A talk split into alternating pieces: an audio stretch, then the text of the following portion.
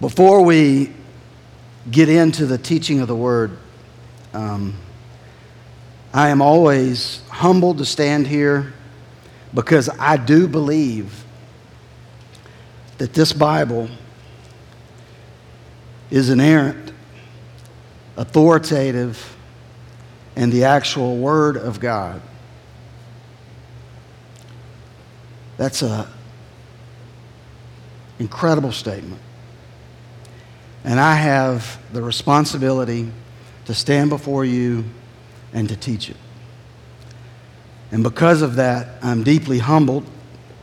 And I know that I need God's Holy Spirit. And so if you would bow with me, I'm going to pray that He would be here with us. Father, as we talk about through your word what is happening here on this day of Passover for the Hebrew nation, the ultimate Lamb of God is in their midst, and they can't see it. As a matter of fact, they're going to take him in front of a kangaroo court. They're going to convict him, and they're going to take him to the cross. And it's not just them, it's us. We miss him. We do not see him when we should. Maybe even today, we will not see him as we sit here and listen to the teaching of your word and fellowship with one another. Somehow we'll miss the greatest treasure that ever walked the earth. God, I intercede now for us that we would see Jesus in all his glory for your glory, for our good, and for the sake of the nations. I pray in Jesus' name, amen. I titled this sermon when I started this week, One Long Day, because if you read the whole story from when the day started to when it ended, it was a long day. But as I continued to work on the sermon, I realized I might need to re- rename it One Long Sermon if I wasn't careful. So we're going to have a part one and a part two of One Long Day. And part one, the subheading would be this Pilate and the Passover. One long day, subheading Pilate and the Passover. To understand this day that is happening here in our scriptures that David read, you have to understand Jewish culture to some degree.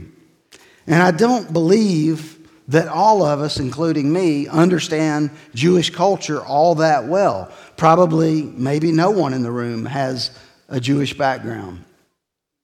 And so I'm going to try to do some backfill in terms of understanding what happened on this day. And Michael, what I would like for you to do is to move ahead to a slide that has a Hebrew calendar on it because I think it's important if you could see this up front first. You see at the very top at 12 o'clock, that word, I'm going to pronounce it in, in Hebrew, it's pronounced a different way, but Nissan, we would even say Nissan, um, like the car. You see that it says March and April right there.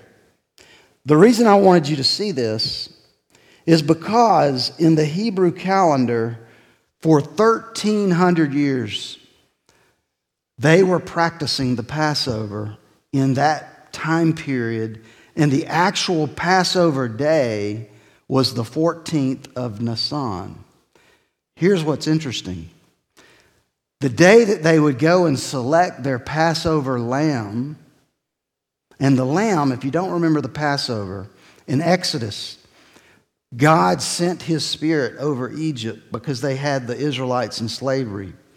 And he said, I'm going to wipe out every firstborn with my spirit unless you take a lamb and slaughter it and take the blood and wipe it over the doorpost. And then when the spirit of death passes by that house, when it sees the blood, the Passover lamb will save that firstborn child. And so from then on, for 1,300 years now, they were practicing the Passover. And what you don't get in a, just a casual reading of the Bible is that Jesus comes into Jerusalem on a donkey on the day that Israel had been told for 1,300 years that's the day you pick your Passover lamb.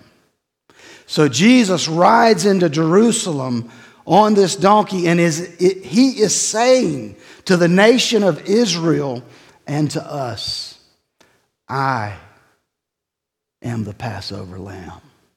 And later, John says, Behold, the Lamb of God who takes away the sin of the world. And so, four days later, always in the Jewish calendar, on Nisan 14th, you know what they did? They slaughtered those lambs and they had a Passover meal. Do you know what day it was that Jesus was crucified? Nisan the 14th. It's not a mistake. They had been practicing this ritual for 1,300 years. So let's look at our text. Look with me in your Bibles at John 18 28. That's the backdrop of what's happening right now. In John 18 28, it says this Then they led Jesus from the house of Caiaphas. Caiaphas was the high priest. Just a few verses before, it says Annas was a high priest. He was, but Caiaphas is now the ruling high priest. They led him from the house of Caiaphas, where he's already kind of been interrogated, to the governor's headquarters, which is Pilate. It says, It was early morning. They themselves did not enter the governor's headquarters. That's an interesting part of the text that most would just read right over. They didn't enter the governor's headquarters. The question when I study this is why? It says, so that they would not be defiled but could eat the Passover. We're going to come back to that in just a moment. So the scene is this John has noted it's early. The word early there in the Greek is a word prior. Not like prior, but probably where we get our understanding of it.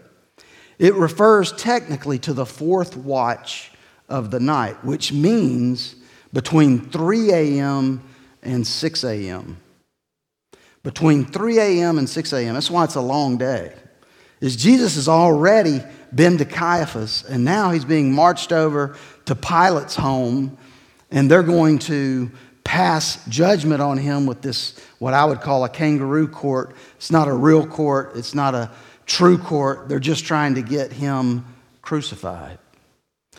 And so the Roman officials would have been up and doing their duties by dawn. There's no reason to believe that it was anywhere but around 6 a.m. that they knock on the door of Pilate. And so, did you catch anything in there? Well, he caught the six o'clock, yes. Here's where I'm going. God had orchestrated this whole set of events and brought them to take place on the exact day and times necessary to communicate his reigning sovereignty over human history. The Passover had been built into the fabric of the lives and the calendars, pointing them pointing the Hebrew nation to the coming lamb to be slain. It's like in the Old Testament, God has given them messianic promises. Some theologians call it a messianic profile. But the problem is, they're not all just lined up real easy to understand in the Old Testament. But what God is doing in the New Testament for us and for them is he's putting some of the last pieces of the mosaic, if you've ever seen a mosaic, he's putting some of the last pictures in place so that when we read the Old Testament and we look at the New Testament, the mosaic goes, bam, oh, wow, that's what was happening.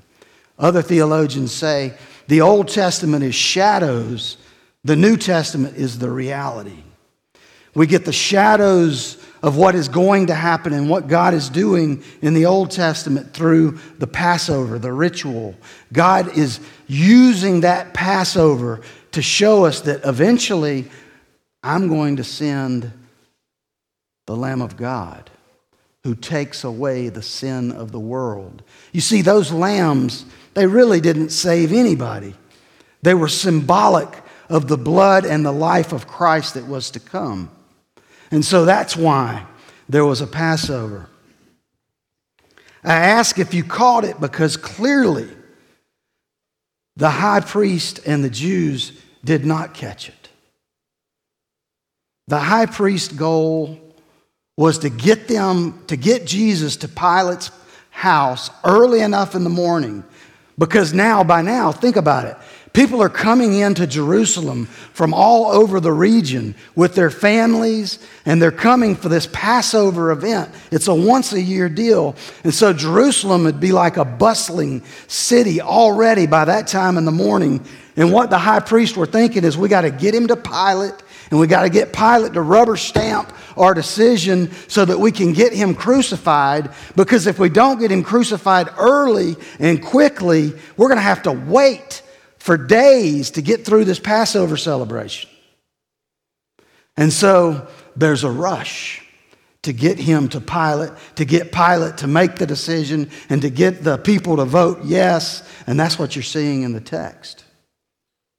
It was important to get him convicted early and quick. On Passover Eve, a representative from the family took their purchase to the temple. You see, as they would come into Jerusalem, the families would go to a vendor that would sell these blameless and spotless lambs. And they would buy one for their family. And they would take that to the, uh, they, the representative from each family would take that to the temple. And at the appointed time, the gates of the temple would open.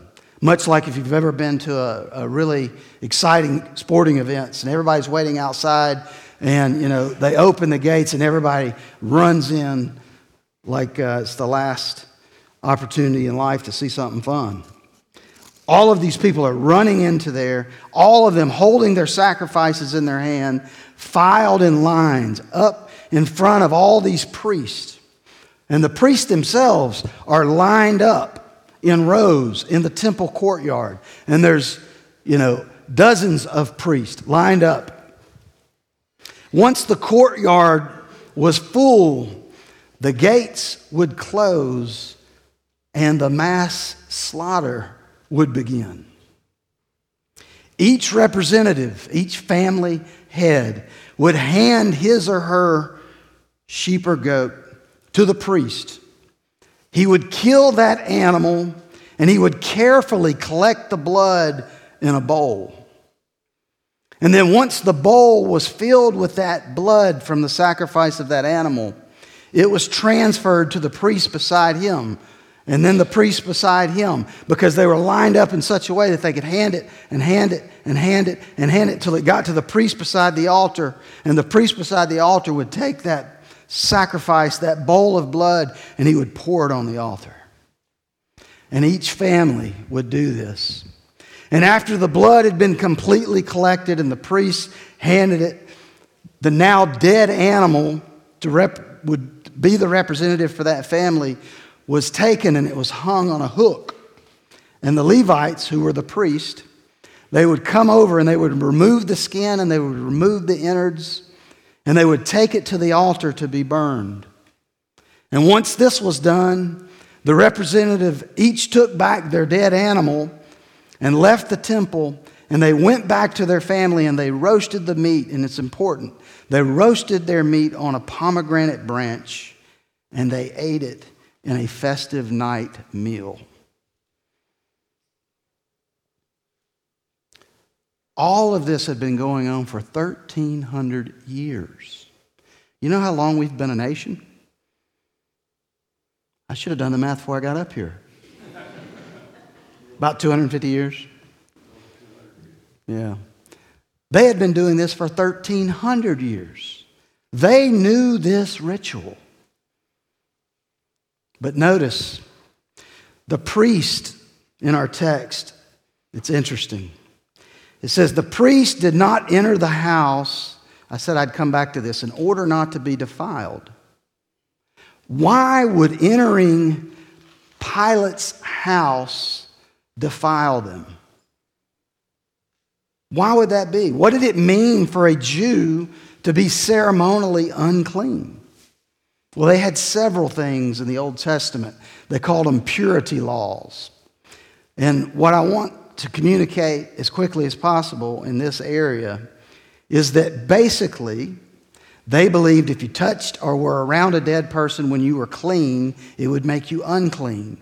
And there were other things that would make you unclean, like skin diseases things like that. And if you became unclean, especially if you were a Levite, a priest, you could not go near the temple. As a matter of fact, in Leviticus 15:31 it says, "Thus you shall keep the people of Israel separate from their uncleanness, lest they die in their uncleanness by defiling my temple that is in their midst." What was the rationale for the purity laws? What's the big deal in the Old Testament? Remember, I said the Old Testament, you have shadows. The New Testament, you have the realities. The rationale for the purity laws was this the central lesson that they conveyed through that system of clean and unclean was God is holy. Like, Think of the most pure thing you could ever think of, and then that's not even close.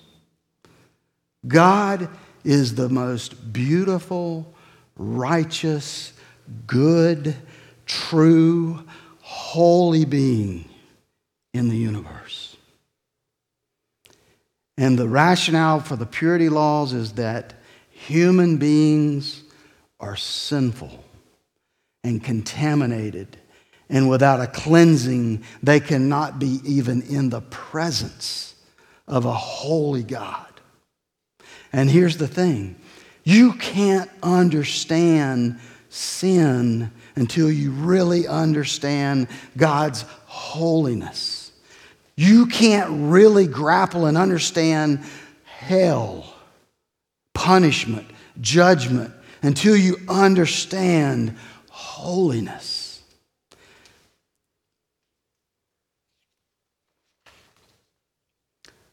Why so much blood? Hebrews 9:22 says it this way. Indeed, under the law almost everything is purified with blood, and without the shedding of blood there is no forgiveness of sins. Without the shedding of blood there is no forgiveness of sins. So, what's the big deal with blood in the Bible?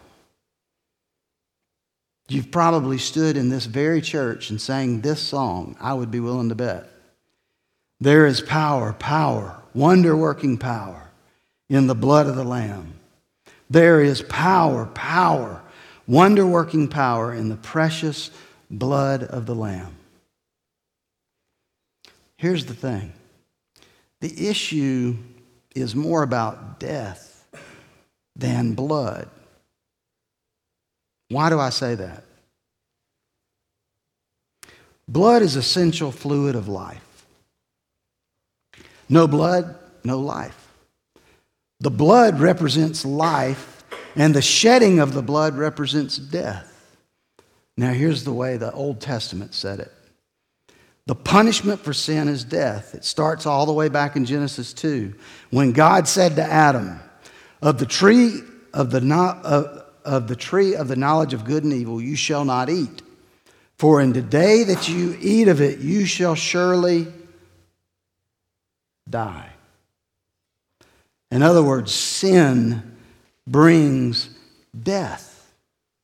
In the New Testament, in Romans 6:23, it says in Paul's letter, he writes that the wages of sin is death. We don't use that word wage very much.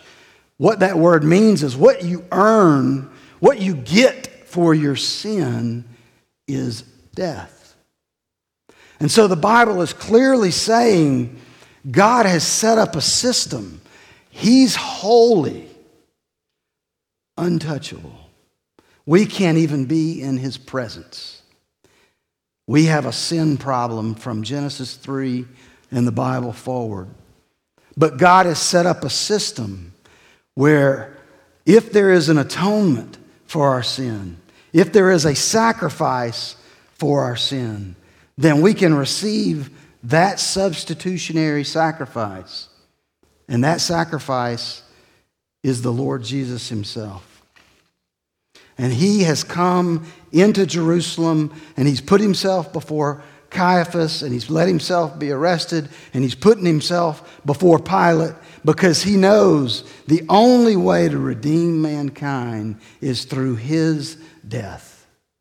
You can, you can pay the penalty for your sin yourself. You can.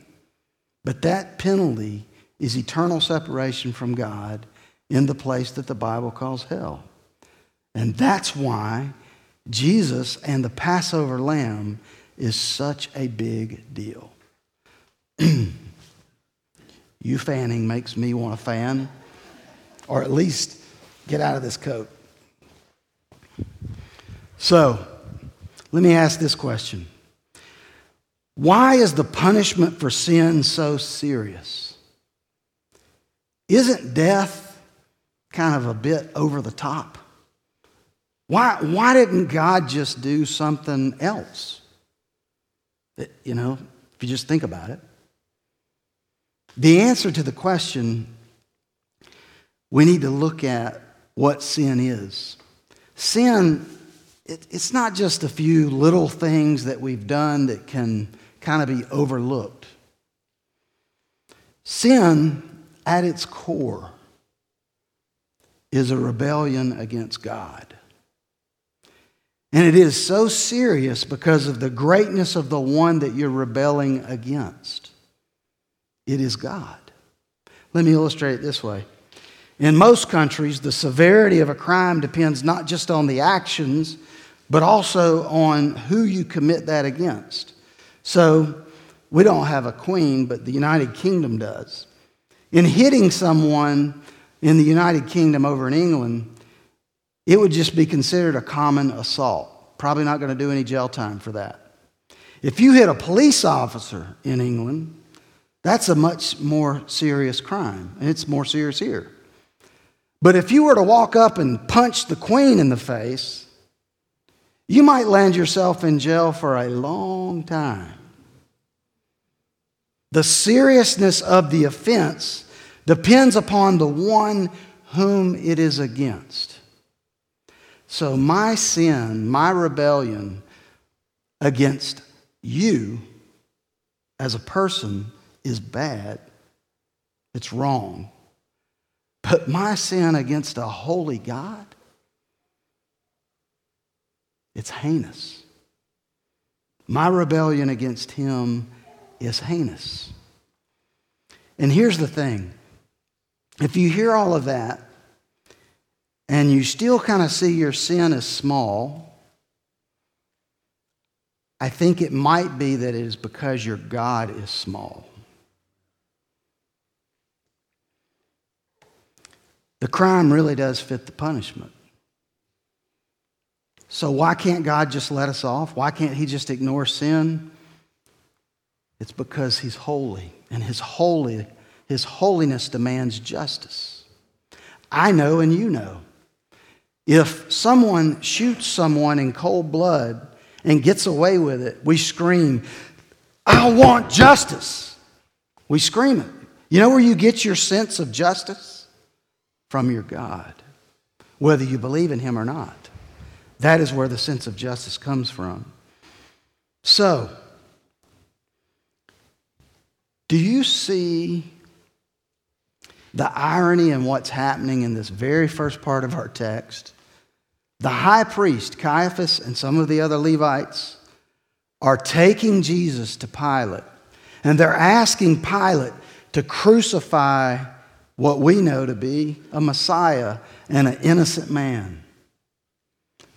And they're thinking in their mind, later that day, here's what's going on in the mind of those high priests. We got to get this done. We got to get this guy killed because later in the day, I got to go get my sacrificial spotless lamb and I got to take it to the temple myself and, and do an offering for my family so that we can be forgiven for our sins. So we got to get this done. And I can't be unclean. I can't go into Pontius Pilate's house. And the reason that was is they believed that Gentiles going into their home, you were most likely going to find something that would make you unclean. So Jewish rabbis and priests did not go into Gentile homes. They could be in their courtyard, but they stopped and they didn't go into the home. And it's because they're, they're thinking, I got to do, you know, the Passover today. Do you see the irony? They have the Passover lamb in their custody. And they're taking him to be crucified unjustly so that they can hurry up and get their legalistic justification through their Passover lamb. John again said in, uh, the John the Baptist in John 1:29, the next day he saw Jesus coming toward him and he said, "Behold, the Lamb of God who takes away the sin of the world." The most and this is I want you to hear this for for some of us. I just there's no way for me to know where you are. But I want you to know that the most religious people in Jesus' time, the ones that were the closest to him and understanding the Passover celebration, were the very ones who turned him over to be crucified. They were the very ones who could not see him.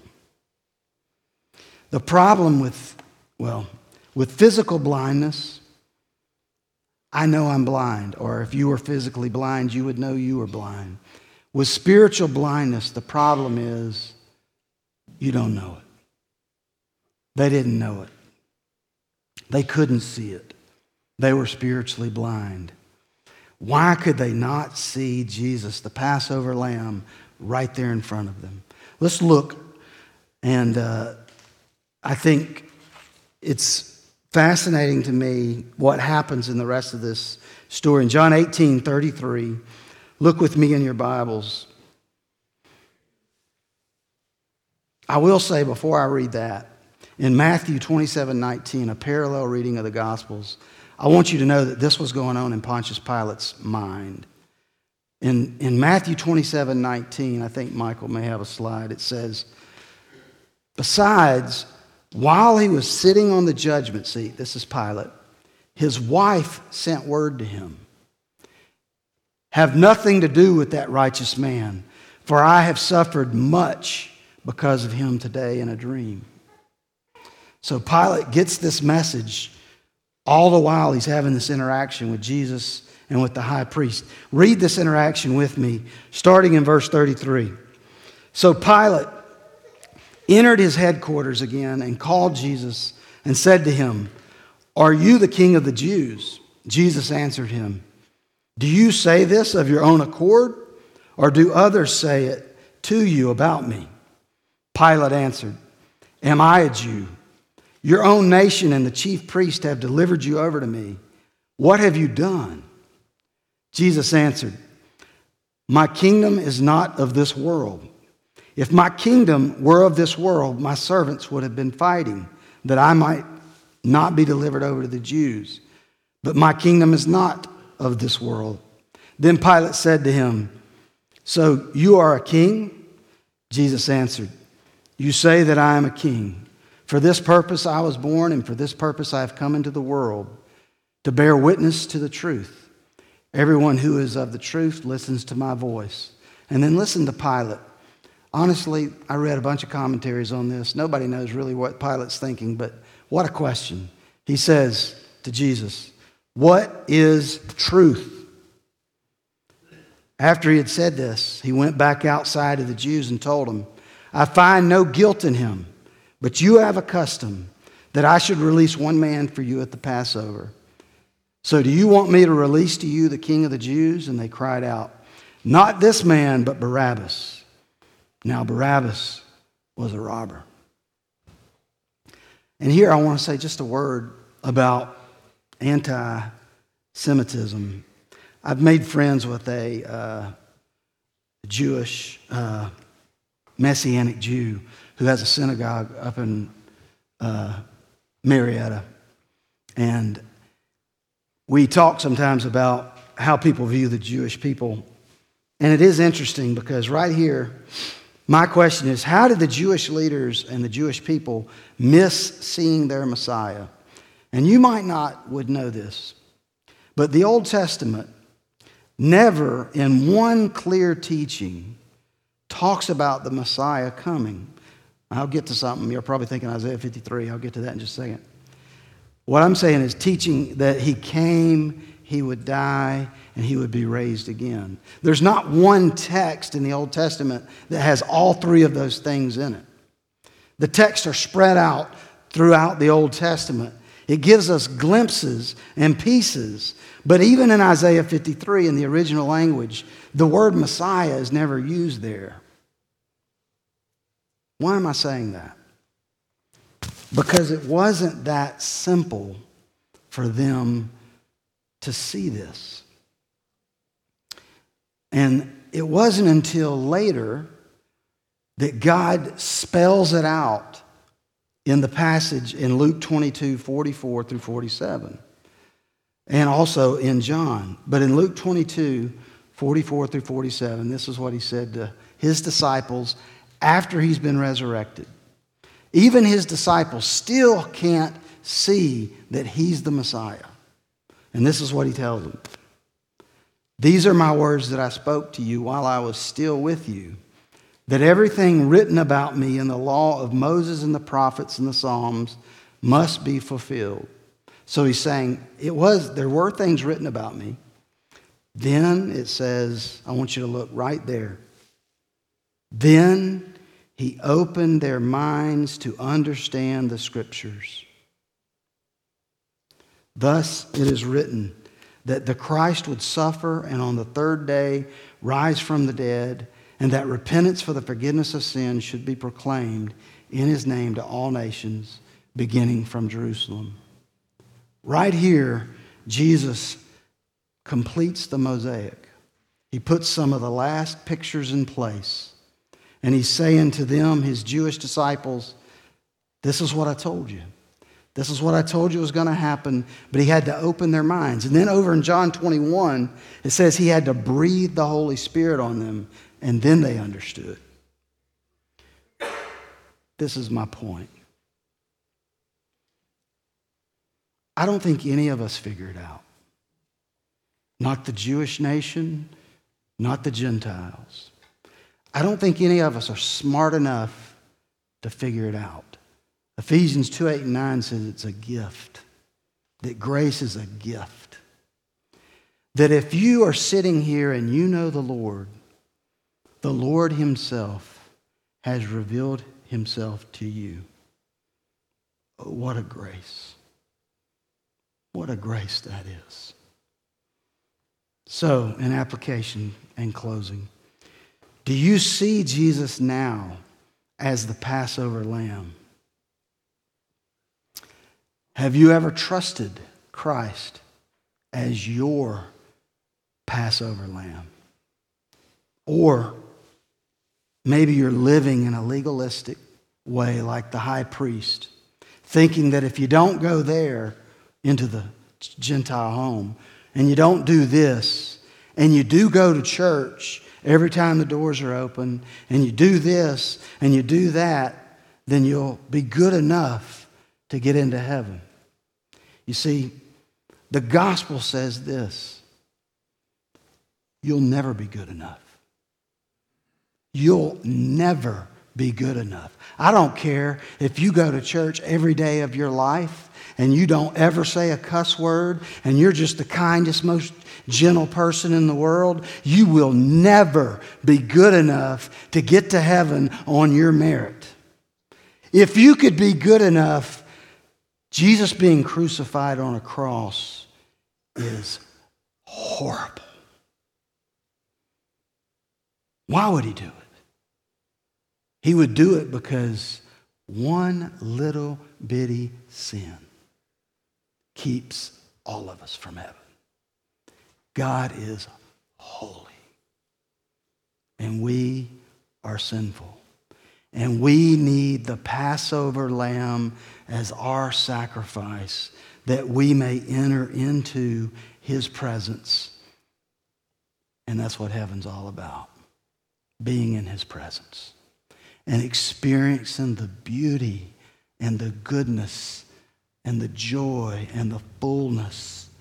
It's not even, it's not even, though I believe it's part of it, seeing our loved ones and being in a perfect place. Heaven is more about experiencing God at the deepest place because that is the ultimate treasure. The other stuff is fringe benefits, just fringe benefits of being there. Let's pray.